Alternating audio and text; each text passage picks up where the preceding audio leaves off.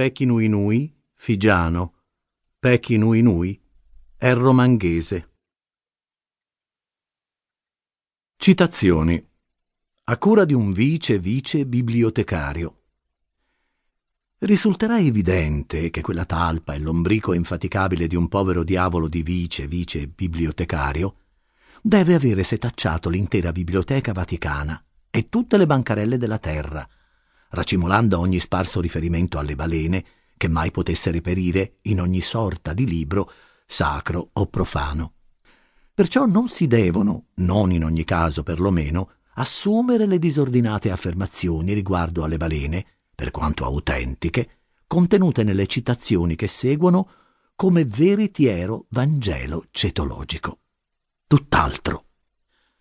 Per quanto concerne in generale gli scrittori antichi, come pure i poeti menzionati, il valore e l'interesse delle citazioni è solo quello di offrirci una sommaria panoramica di tutto ciò che è stato, a vario titolo, detto, pensato, immaginato e cantato a proposito del Leviatano da molti popoli e generazioni, compresa la nostra.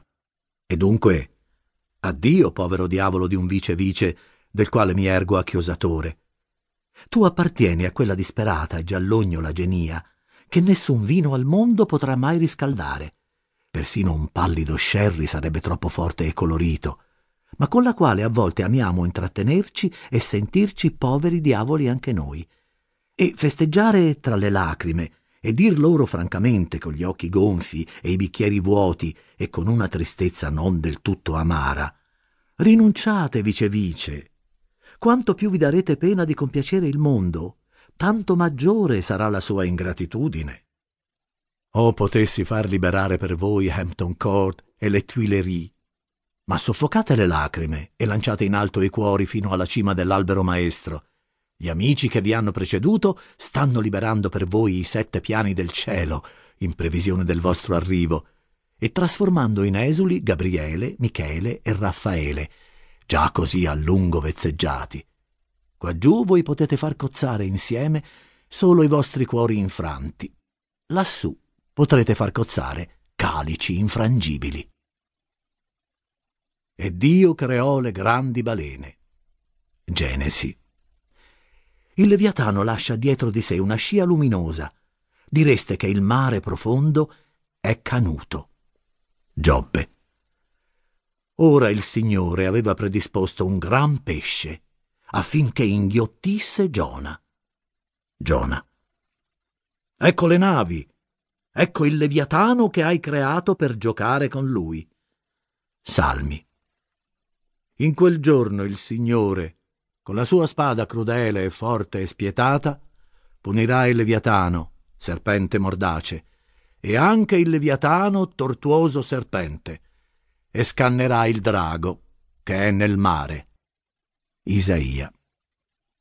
E qualunque altra cosa giunga entro il caos delle fauci del mostro, sia animale, barca o pietra, giù precipita irrefrenabilmente in quel suo immondo trangugiare, e perisce nell'abisso senza fondo dei suoi visceri.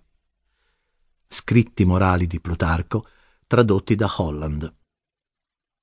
L'Oceano Indiano genera il più gran numero di pesci e i più grandi che esistano.